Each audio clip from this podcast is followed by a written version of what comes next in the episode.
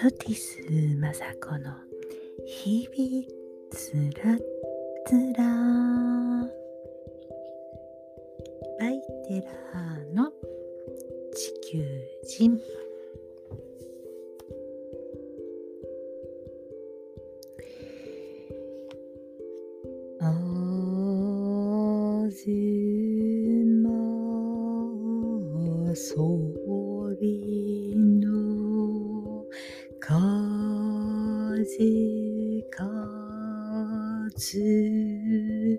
に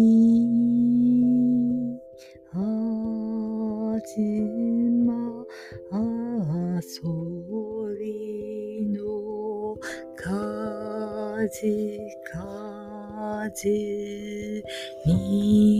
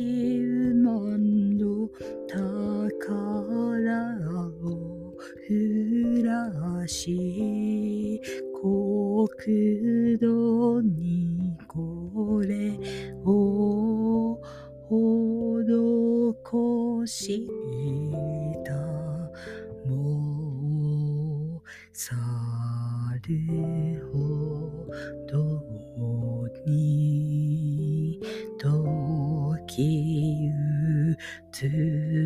て天の羽衣裏風にたなびきたなびくみよの松原浮島がぶもの。明日か山や富士の高ぬかすかになりて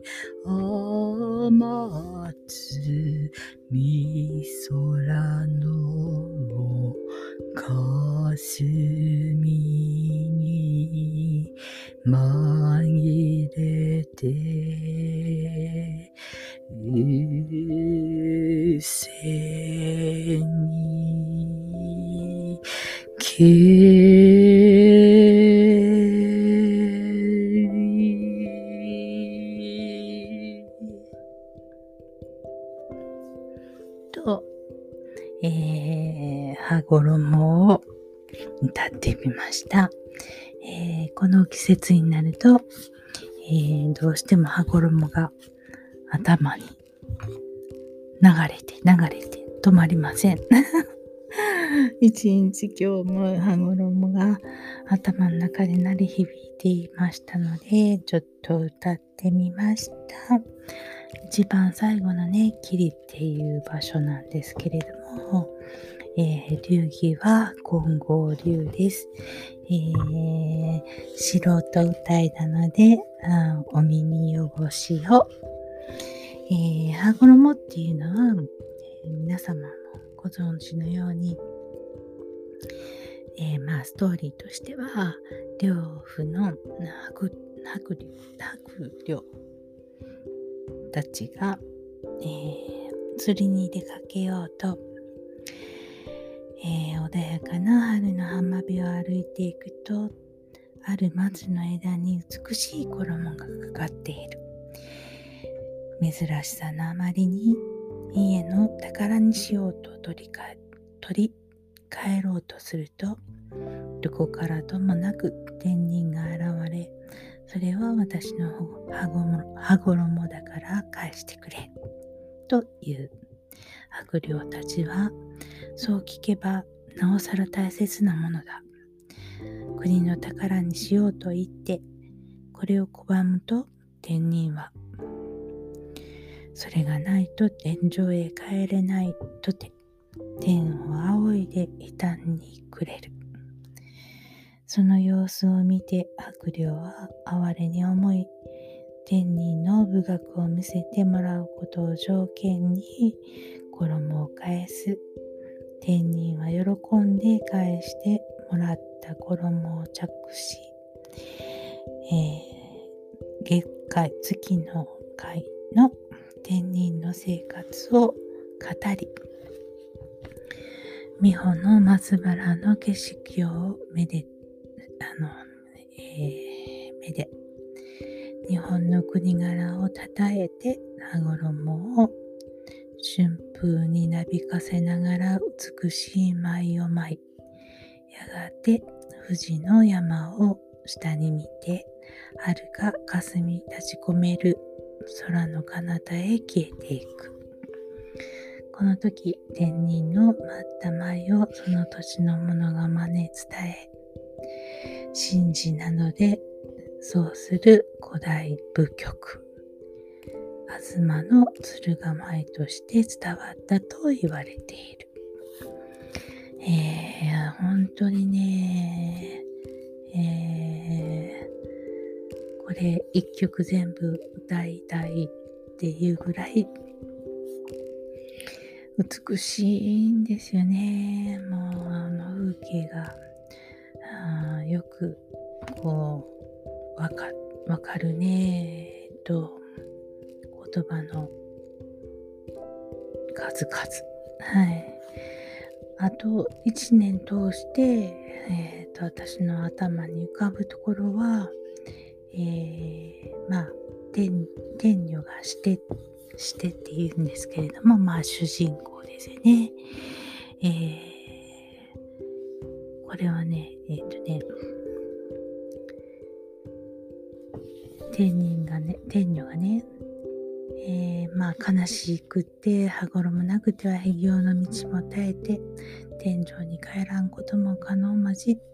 えー、されとては返し旅たまえって言うんですよ。で、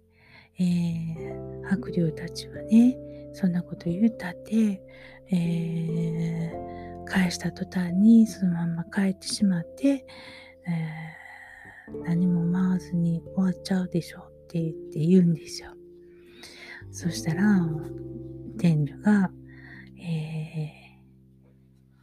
ー、そんなことはないって、えー、とね、これはね、ここ、ここ。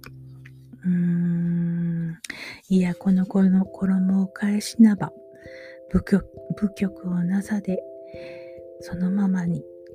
いや、この衣を返しなば、部局をなさです。そのままに、天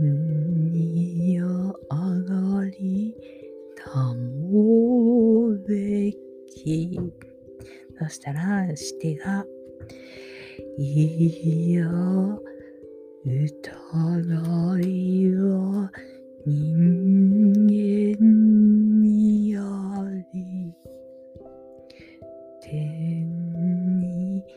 いつもり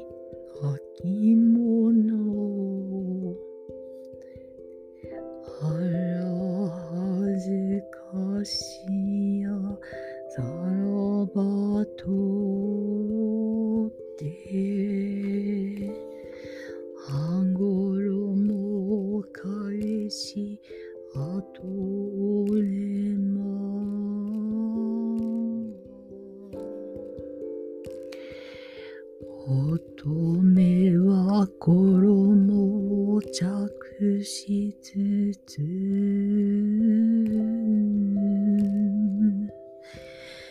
芸書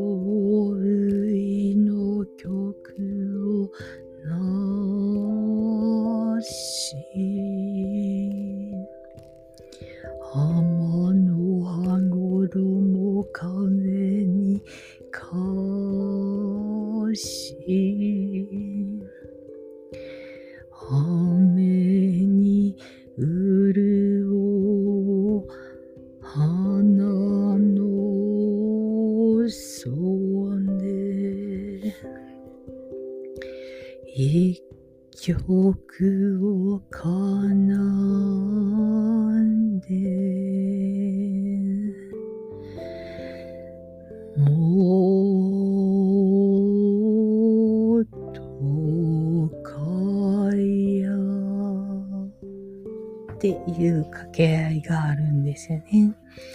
えー、そういう疑いは人間だけにあって、天にはそういう偽りはない、ないですよ、と。そしたら、その言葉に、えー、感動した、その、悪霊たちは、ああ、そういう疑うことをしたっていうことは本当に恥ずかしいことだった。えー、羽衣がしますねっていうわけ。そしたら、天に、天には喜んで、その衣を着て、芸商類の曲を舞うんですね。うんすんごい美しい曲です。うん、えー、まあ、もちろん、ものを自分が待ったわけじゃないんですけれども、えー、何度もこの曲は、えー、同志の体で指定の役をさせていただいてお歌いをしたことがあります。えー、うちの娘もですね、えーと、小学生3年の時かな。うんえー、ずっとお稽古に、え3番目の子供を連れて行ってたんですね。で、その時に、あうちの師が、えっ、ー、とね、この子はね、えー、舞台に立った方がいいって言って、もうずっとおっしゃっててくださったんですけれども、まあね、そんなことしたお金もかかるしね、えー、そういうなかなか余裕もなく、えー、うん、し、っていう感じでしぶしぶしてたんですけれども、えー、もうそういうお金、あの、そんなん全然もう関係なく、今度の何日の舞台に出るとかって言って、先生がお稽古をつけてくださって、羽衣を最初かな、あこのあずま遊びのって先歌ったところの箇所、きりっていうのね、小学校3年生で待ったんですけれども、まあね、その一舞台だけに1ヶ月ぐらいかな。まあ、本当に、あの、大人の前と違って子供に教える、その、教えたその方が、もう絶妙でね、もう忘れられない出来事になってます、私の中で。お稽古の間、一回も見たことないんですね、私。うん。いつも先生とあの娘だけの、えー、1対1のお稽古で、お稽古の間は私は見てないんですよね。うん。で、初めて舞台見、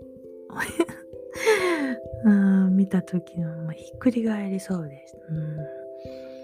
うん、もうなんて完結、うん、子供が舞うようにするんですけれどもその構えたその瞬間からも形になってるんですよね。ね先生にも本当死に。先生っていうか死に、えー、あれは一体どういう教え方っていうかどうしたら、あの、座った時のあの形になったんですかって言って聞いたら、何も教えてないって言うんですよね、先生は。あのー、最初からあれですって なので、その、だからそういうことっていうのはね、持って生まれてきたセンスなんですよね。教えなくてももう形になっているんですよ。うん。それをもう最初からもう2歳の2歳ぐらいの時から先生は 見抜いてたんでしょうね。もうすんごい死に対して上手な教え方っていうのは、まあ、そんなこともよう言わないですけど、言ってるか。いや、もう本当にすごかったですね。ちょっと、もうそういうようなことをちょっと、あこれを歌うとすぐ思い出すんですけれども、うん、良い、あその後、うん5回ぐらいかな。4回4回か4回ぐらいまた違う曲を、えー、小学校6年ぐらいまでその一舞台につきこの曲っていう感じでなんか教えていただいたんですけども、えー、なんかあんまりお支払いした記憶がなく。多分回せたいがために教えてくださったんでたのかな。ちょっとね記憶がちょっとその辺ね10年か15年ぐらいちょっと記憶喪失なんで思い出しても思い出せない。ごめん、ごめんなさいっていう感じですけどね。まあ、あの、こういうことはね、やった人しかお稽古ごお稽古ごとは何でも体験して感じて、えー、その無形のことを知るっていうんですかえー、それと同時に、えー、ものすごいそこから湧き上がるような、うん、強さが生まれるんですね。うんえー、やっぱり、えー、他の人がしないことを自分がそういうところのの舞台に立ってやったっていうことのなんか深いところの、うん、と真実っていうのかな、うん、自信っていうのかな。そういうものがねもう脈々とこう、えー、染み込んでいくんですね、えー、そのおかげでその後あの娘はえー、私よりもはるかにすごい、えー、いろんなことをを体験させていただいてですね、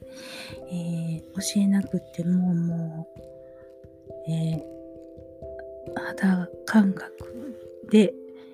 神神様の存在を知ることになっていくわけなんですけどね。だから何言ってもね、あんまりね、もうその毎日お参りとか、そういうようなことはね、あんまあんまり全然、全然そんなことはもう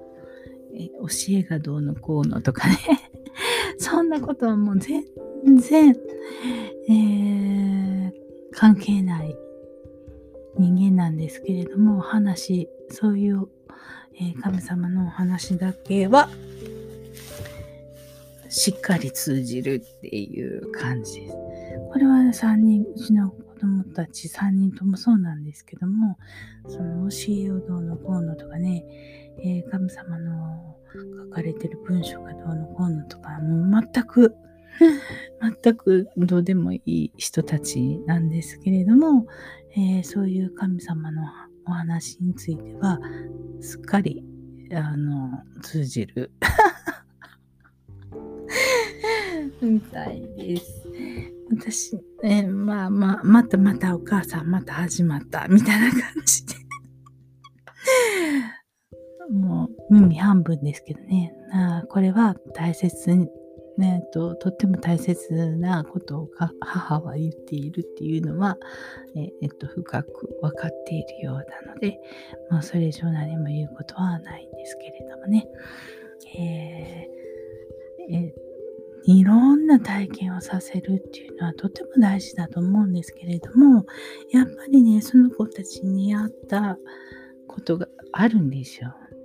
もう全然嫌なのに野球ばっかりにやらせるとかね、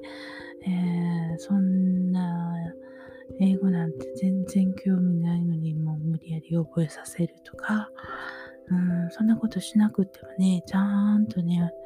あ自分の好きなことは自分が知っているので、ちゃんとあのいろんなことを勝手にやっていきます。うん。えーその子に合っているかどうかっていうことの見極めっていうのは、えー、じゃその辺をちゃんとしてあげれば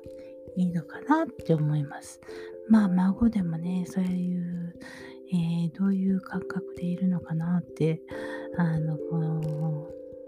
どういうセンスを持ってきているのかなどういう才能を持ってきているのかなっていうのをえー、魂でどういう風な感じ方をしているのかなって。で、それとは別に、えー、この世に生まれてきていろんなことを見て、えー、変にすれている心を、えー、戻してあげるにはどうしたらいいかとかね、いろんな、あの、実験台となっていただいていろんなこと試してます。でもねあもう結局何も言わなくても、えっと、ばあばはこんな人っていうのをちゃんと分かっているので、うん、孫たちも何も言わないけれどももうとっても嬉しい時は「ばあば好き」それだけで終わりますけれどもね。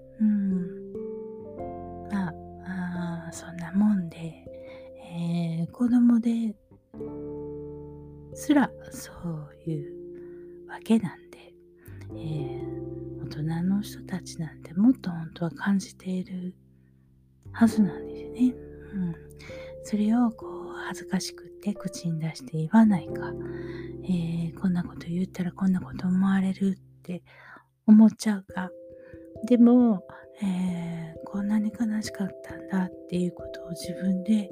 言わないとうんやっぱりねそれを乗り越えて次には進んでいけないのでやっぱり人間この持ってきたものを大切にして素直に生きていってほしいなと思います。あんまりギャーギャーギャーギャーね、うるさく言ったらね、本当に引きこもってしまうんですよ。で、そらね、動けなくなりますって。うん。ああでもない、こうでもないってね、うん言ったり、やっぱりギャーギャーギャーギャーこう怒ってばっかりいたり、あもう、あの、持ってきた魂を押し殺して、えー、今、えー、いかに楽しく生きようかっていうことを考えるんですよ。そしたら言わない方がいいんだって思うんですよ。で、嫌、嫌だから、えー、親にも会わないでおこうと思うから引きこもっちゃうですね。あそういう人たちをなんとかあね話してあげれる方法が本当にきつかったらね虐待まで行ってしまいますのでね3人兄弟いて1人だけねあのひどい目にあったりとかあるんですよね、えー、そういうことはこう因縁のいや、そういうふうにさせていたりっていういろんなね、状況があります。まあそれはね、あの一概に言えないので、その人、その人によって違います。えー、今日は、羽衣っていうことで、えー、その、いや、疑いは人間にありっていうことが、こう一年中浮かんでくる節なんです。いや、疑いは人間にあり。ってね、天にはそういうような偽る、えー、ことは何にもないんだ。そういう心はないんだよって、やるって言ったらやるんだよって、えー、やらないって言ったらやらないし。だから、あのー、美しい舞が舞えるわけなんですよね。うん、本当に大好きな羽衣です。それでは皆様おやすみなさい。